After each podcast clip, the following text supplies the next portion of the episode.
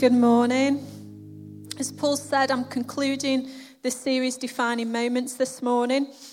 Um, and I'm really excited about this. There's parts of this preach that I've been carrying in my heart for probably about 12 months, and they've just all slotted together into this. So I'm, I'm really excited to be sharing with you today. Um, thank you. Let's just bear with me a second. Okay.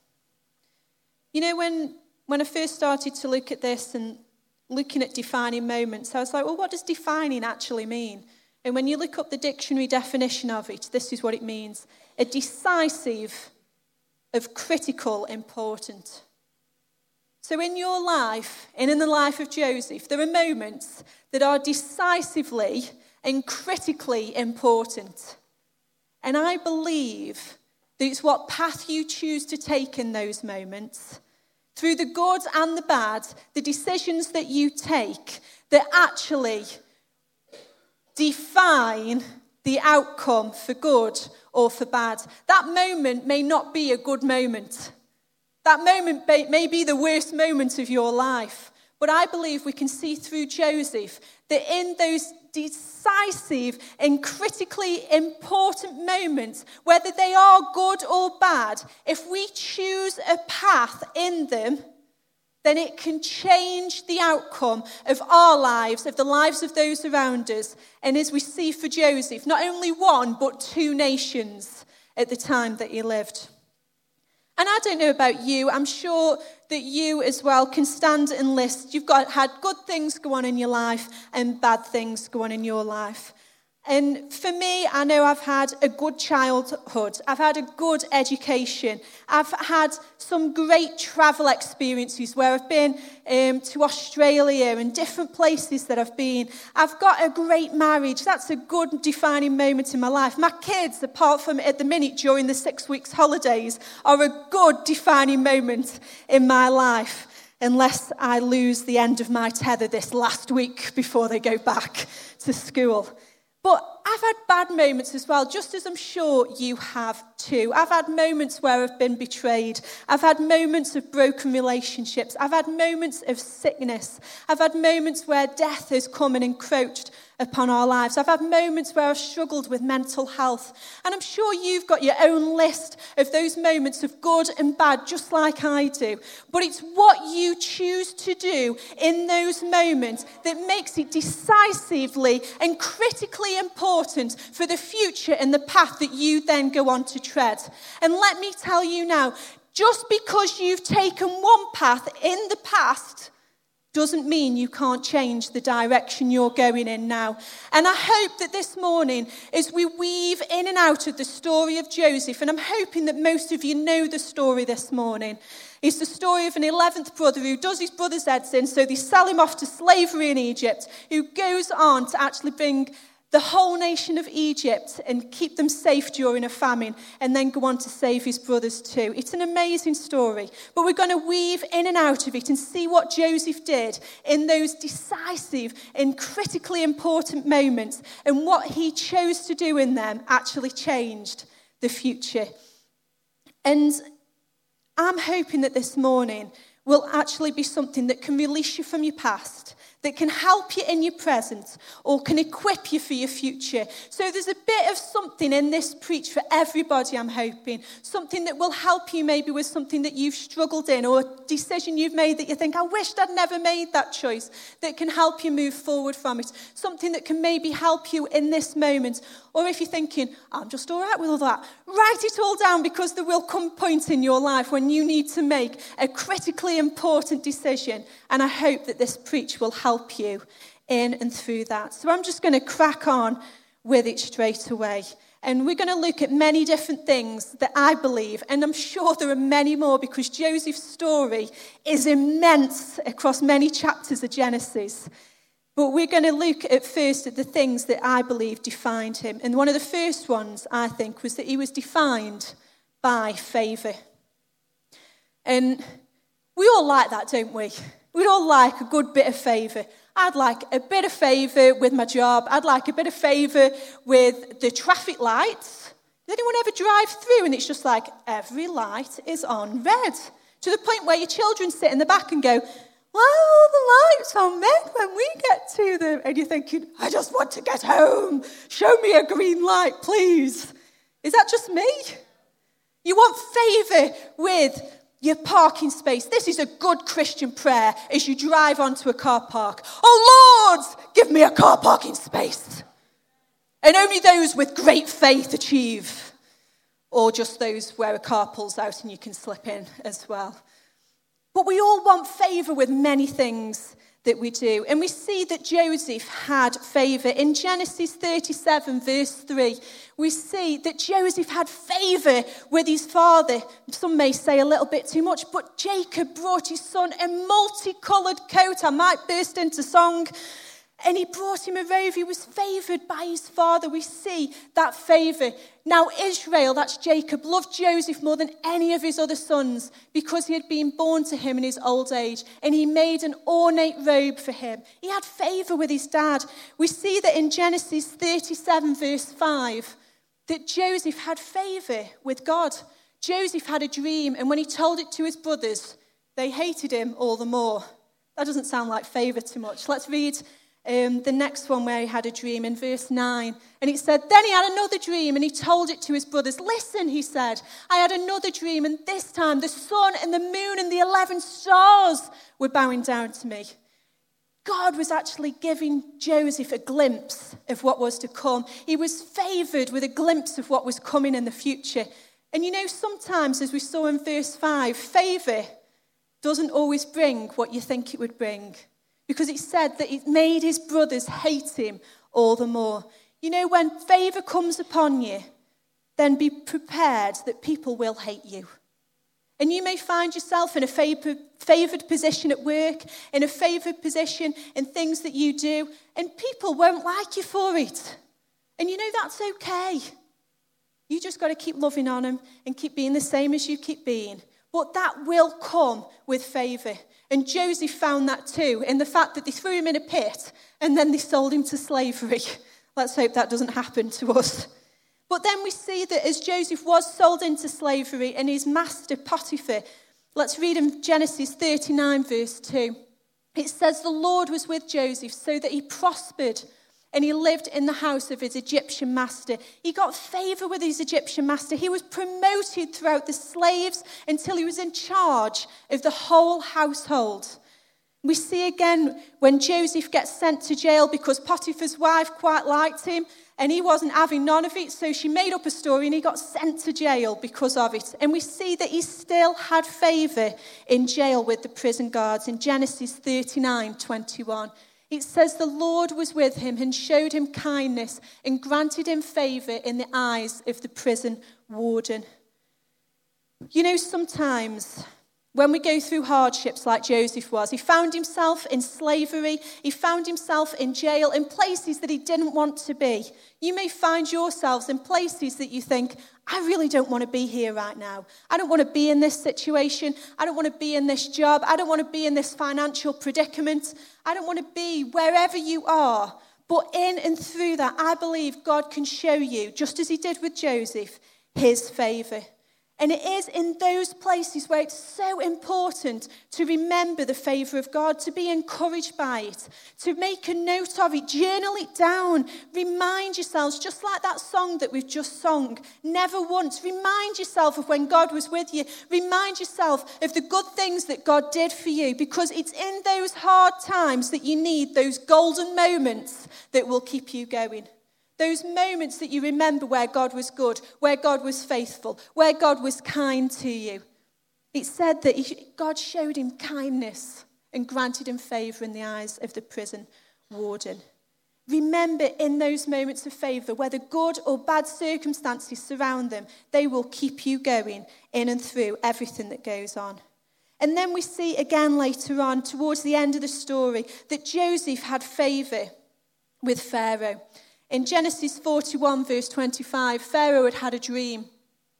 And no one could interpret this dream. And somebody in Pharaoh's household remembered Joseph from jail and remembered he could interpret dreams. And it says, Then Joseph said to Pharaoh, The dreams of Pharaoh are one and the same. God has revealed to Pharaoh what he is about to do.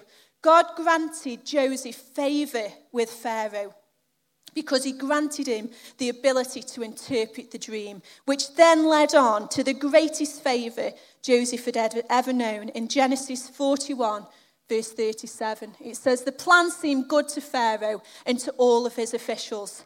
Joseph had said, Well, why don't you do this? And Pharaoh said, Yeah, that's good to me. To the point of, actually, Joseph, you're going to do it for me. Joseph had favor in so many different places and in so many different ways. And it wasn't until many chapters later from the original dream that he had that he actually saw the fulfillment, years and years in his life later, he saw the fulfillment of that original favor where God spoke to him and gave him a glimpse of the future. Favor did two things for Joseph, I believe. The first one is this it defined him as a son of God. He knew who God was, and he knew who he was to God. He knew he was a son, he was a child of God. He understood that. So, no matter what he went through, whether good or bad, and he had a lot of both, that God was with him, that he was God's child, and that nothing could come against him because of that. He knew that because of the favor that followed him through. Remind yourselves of when God has showed you his favor in good and bad times. Remind yourself of it because it will remind you of how much God loves you. And the second thing that I believe favor did for Joseph was it helped him to recognize and acknowledge that it was God, not himself, that did it. Joseph knew that it wasn't about him. Joseph knew that he couldn't do it in his own strength. Joseph knew that people would come against him and stop him no matter what he tried to do. And we know that he learnt this lesson because in Genesis 41, verse 16, he says this to Pharaoh I cannot do it, Joseph replied to Pharaoh, but God will give Pharaoh the answer he desires. Joseph could have taken all the glory and said, I can answer your dream. I'll just do everything. I'm Mr. Wonderful. But instead, he didn't. At that very point where he could have taken all the glory for himself, he remembered that God had been with him, that God had favored him, that God had been kind to him through good and through bad. And he acknowledged God to Pharaoh and his whole household and said, I can help, but actually, it's God who does this. Can I remind you, when you go through times of favour, don't forget to give God the glory. Don't forget to point to the one who has helped you, who has encouraged you, who has kept you going, who has been faithful to you, who's been kind to you through your difficulties. Point to him. Let us give God the glory through good and bad times when favour is shown to us. I believe because Joseph learnt those lessons of knowing what it was to be a child of God and knowing what it was to acknowledge God for the favour, that was why he was elevated to the position of where the only person who was above him in the whole land of Egypt was Pharaoh himself.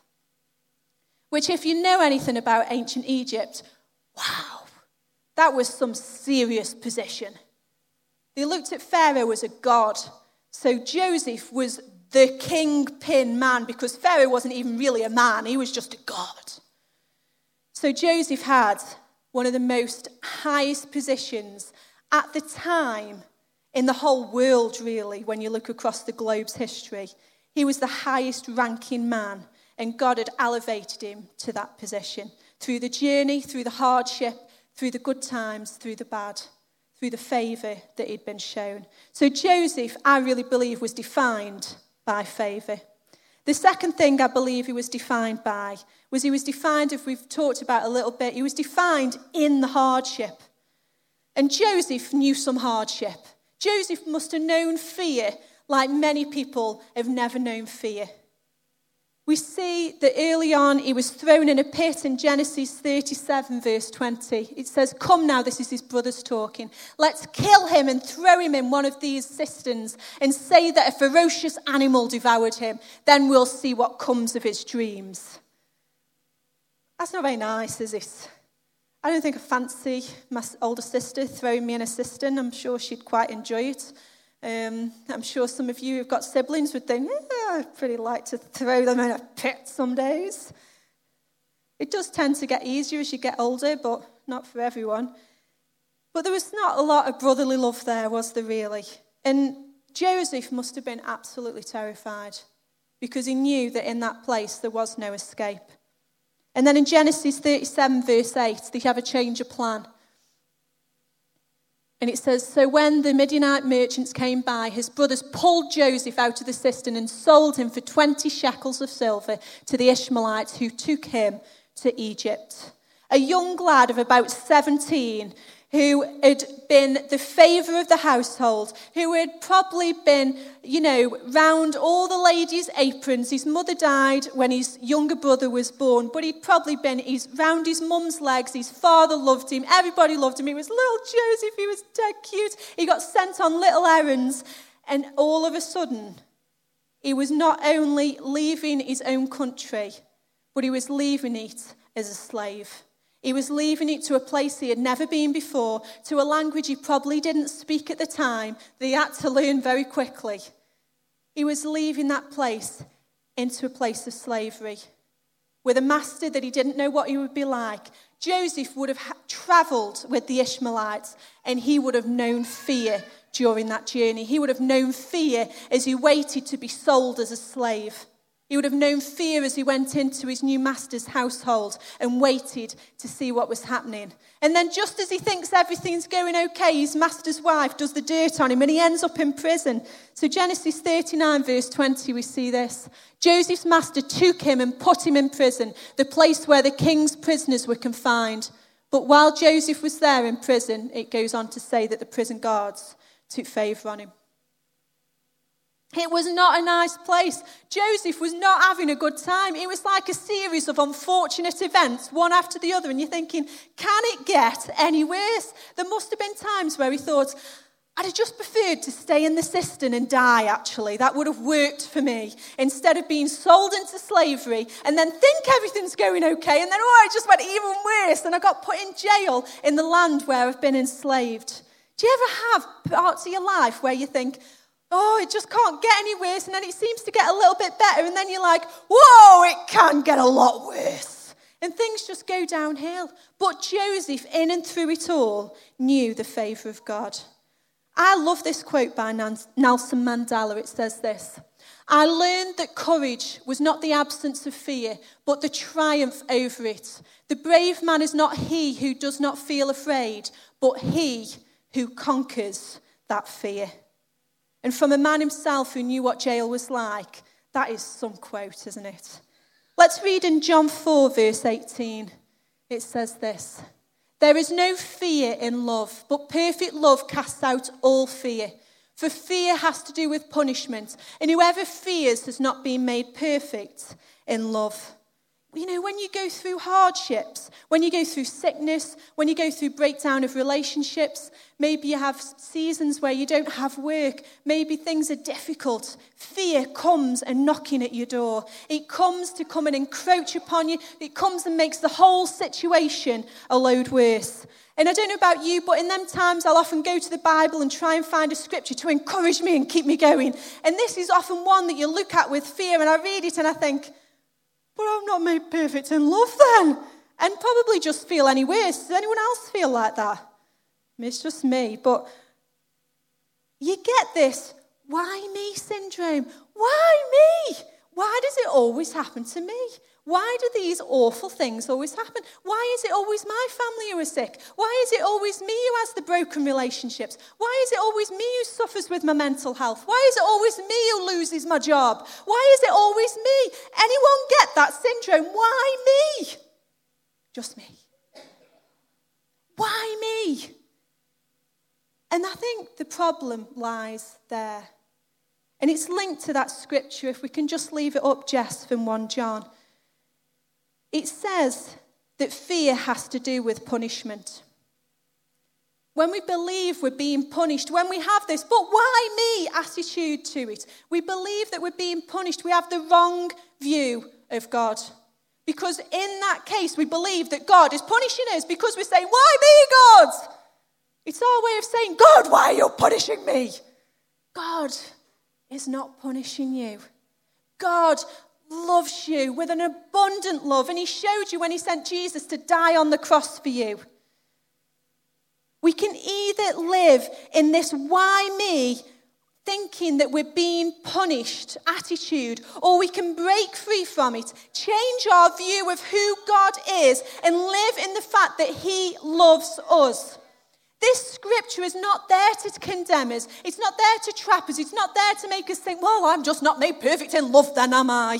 It's actually there to say, you're on a journey. Let go of the wrong mindset that says that I am a God who wants to punish you and grasp a hold of the fact that I love you and journey with me from the place where you find fear creeping in to where love overflows over you because you know that I'm a God who does not punish you, but who loves you and wants to set you free.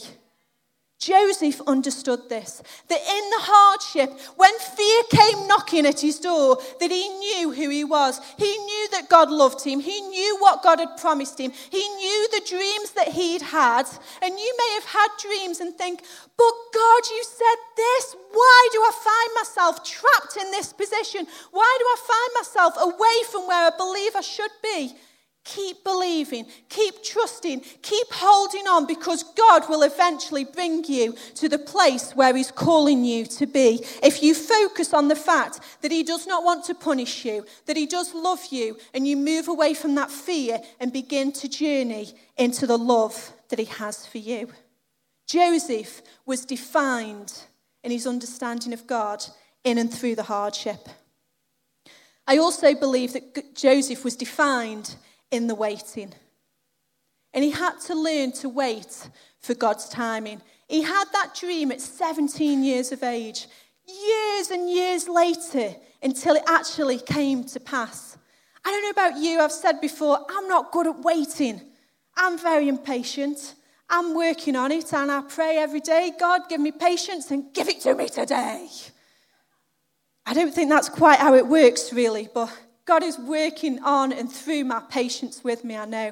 And there's been a number of times where I've been employed before I came to work at the church, and I really hated my job. Has anyone ever known that feeling where you wake up in the morning and your husband drives you to work and you cry in the car because I really hate my job and I really don't want to go in today and you don't know how bad it is? Is that just me? Oh no, good. That's not good. I don't want you to hate your jobs. And I've been in that situation a couple of times where, where one time I'd be like, if I can get to lunchtime, it will be okay. Get to lunchtime, get to lunchtime, get to lunchtime. And then you get to lunchtime, and then all hell breaks loose in the afternoon, and you think, oh, God, I need a new job. And in and through it, God works on your patience, God works on helping develop your character. And we see with Joseph, that he tried in Genesis 40, verse 14, to get out of jail. There'd been a baker and a butler in jail that Pharaoh had put there, and they both had dreams, and Joseph interpreted the dreams, and this is what he said to them. But when all goes well with you, remember me and show me kindness. Mention me to Pharaoh and get me out of this prison. Joseph, you've got to think, was pretty fed up in jail, haven't you? And he's thinking, this is it. This is the opportunity. This is it. I can get out. It's my way out. I'm getting out of here.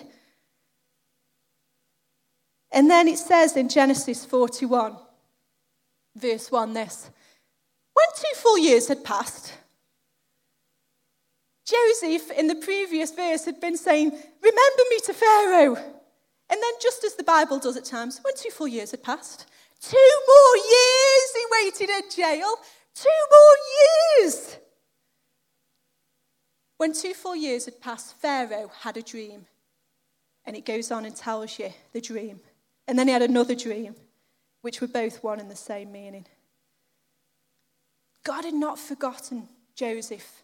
Joseph may have felt like he was forgotten. You may feel like you've been forgotten. You may think, but God, you said. But you know, the door is not really shut. The opportunity hasn't really passed. The dream is not completely dead because God has not forgotten you. Just as He did not forget Joseph, God has not forgotten you. God has that dream to fulfill for your life. God has that door of opportunity waiting, but you have to wait sometimes for God's timing. And God is waiting for that perfect timing to bring you to that place where you can be released from everything that has held you back into the future and into the hope that He has for you. So when you find yourself waiting and hating every moment of it, remember, just as Joseph did, that in and through it, God's timing is perfect. And God has not forgotten you. And there is always a then coming your way.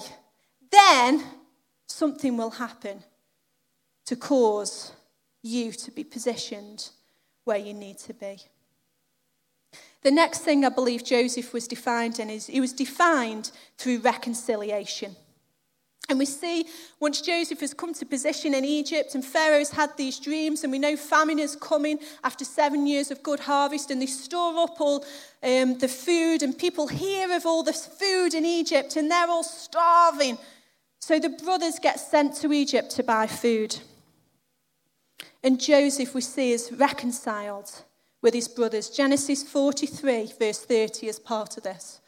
Deeply moved at the sight of his brothers, Joseph hurried out and looked for a place to weep.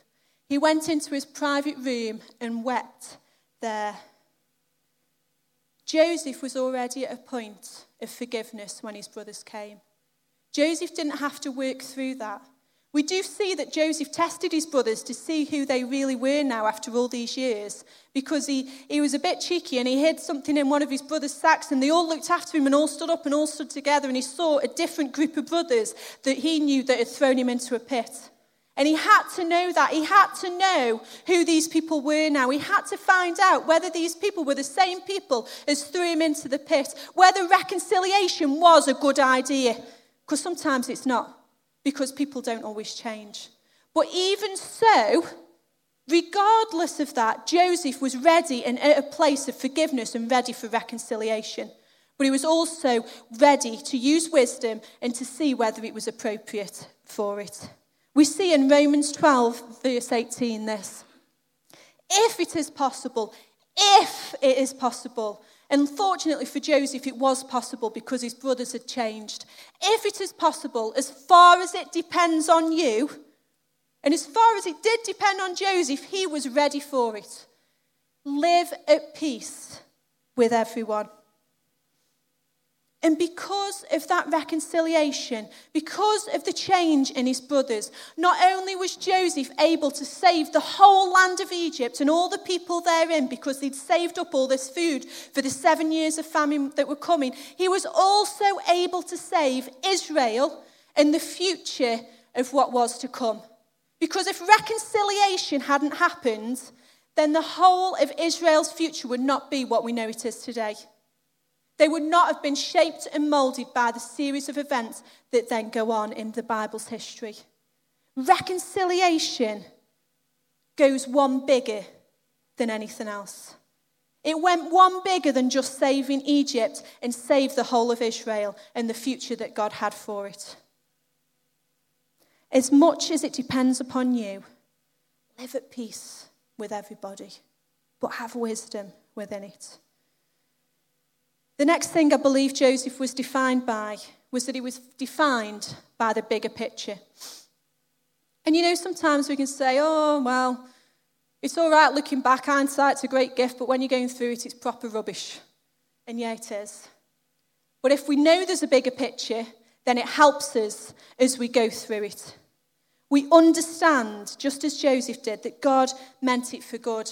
God meant what his brothers did to him for good. Did God want Joseph to be thrown in a pit and sold into slavery and end up in jail? I'm sure he didn't because God loved him. But God looked on and said, I can use this for good. I can use this to develop Joseph's character. I can use this to help him and give him skills that he would never get while he lived at home. He can learn how to run a household, which will then teach him how to learn how to run a country. He can learn how to look after difficult people in jail when the warden puts him over all the, all the prisoners. Wouldn't that be a joy looking after all the prisoners in ancient Egypt?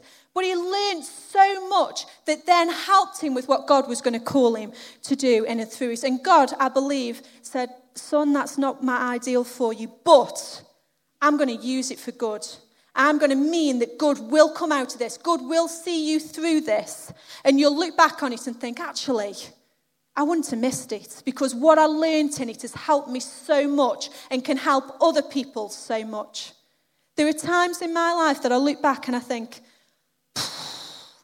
I really would have, could have done with missing that. I could have done with missing that broken relationship. I could have done with missing that time when my daughter was really ill in hospital. I really could have done with missing out on them. But actually, when I really truly look back in my heart of hearts and I think to myself, I wouldn't have missed it because what I've learned about who I am and who God is enables me not only to grow in God, but enables me to help other people in and through the process.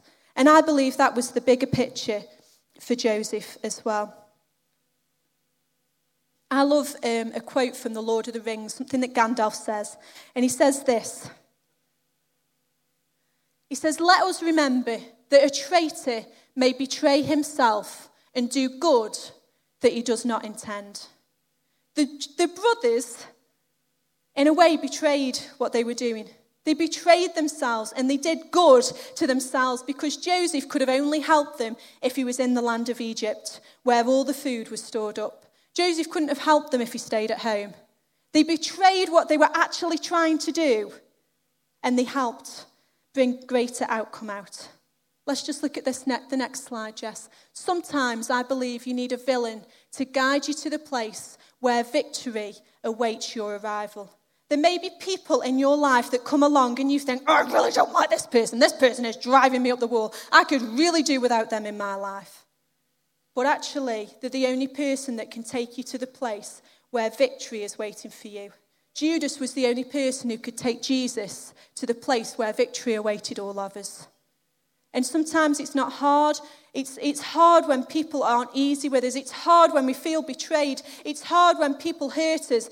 But God, I believe, can use these things for good in our lives when we look at the bigger picture and can actually bring victory and release in and through it. Let's look at Genesis 45, verse 8.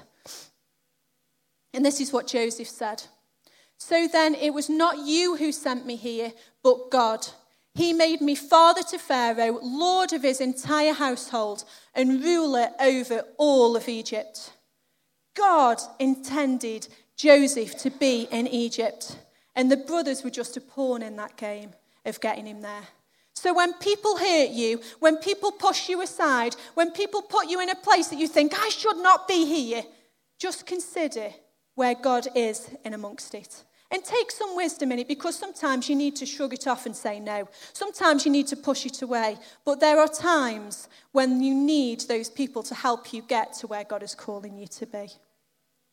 And if you're not sure, ask someone, talk it through. And this is the last thing that I believe Joseph was defined by. Joseph was defined through the divine exchange. And when we look at the divine exchange with what Jesus did on the cross, Jesus took on punishment so that we could be forgiven. He was wounded so that we could be healed. He became sin so that we could become righteous. He took on death so that we could have life. He, was, he became poverty so we could live in abundance. He took on shame so that we could share in his glory. He was rejected so that we could be accepted. And he was under a curse so that we could be blessed. There was a divine exchange when Jesus died on that cross. He took on all of that stuff so that we could live in the fullness of all that He has called us to. And Joseph understood this. Genesis 50, verse 20 to 21, he spoke to his brothers and he said this You intended to harm me, but God intended it for good, to accomplish what is now being done this saving of many lives. So then, don't be afraid. I will provide for you and your children. And he reassured them and spoke kindly to them. What was meant for harm actually brought about good. What was meant on the cross to bring death actually brought about life. What was meant to bring destruction actually brought about resurrection power. What was meant to bring all of these things of negativity and loss actually brought an abundance of goodness and life and love that we can live in today. And in the same way, Joseph understood this. He understood that what his brothers had meant to harm him, God used and turned around for good. And so, just as Jesus, with the divine exchange, took on all of those things so that for us we could live in a different life that he endured, so Joseph took on all of that harm and breathed out something different for his brothers. He made sure that they were fed when they came. He made sure that they had somewhere to come and to live. It says he spoke kindly to them. If we can go back to the scripture, Jess, that would be great. It says, and he provided for you and your children, and he reassured them and spoke kindly to them. Where they had spoke roughly to him, where things had gone wrong for him, he turned that all around, understanding the heart of God and that divine exchange that came and was able to do something completely different for his brothers. And we can do that too. When people persecute you, when people hurt you, when people throw all kinds of things against you, then be reassured that Jesus knew what that was too. And what do you throw back at them? Throw them back some love, throw them back some grace, throw them back some kindness. Everything that they throw to you, let it work around in your heart and bring that divine exchange about in you and bring something different to them.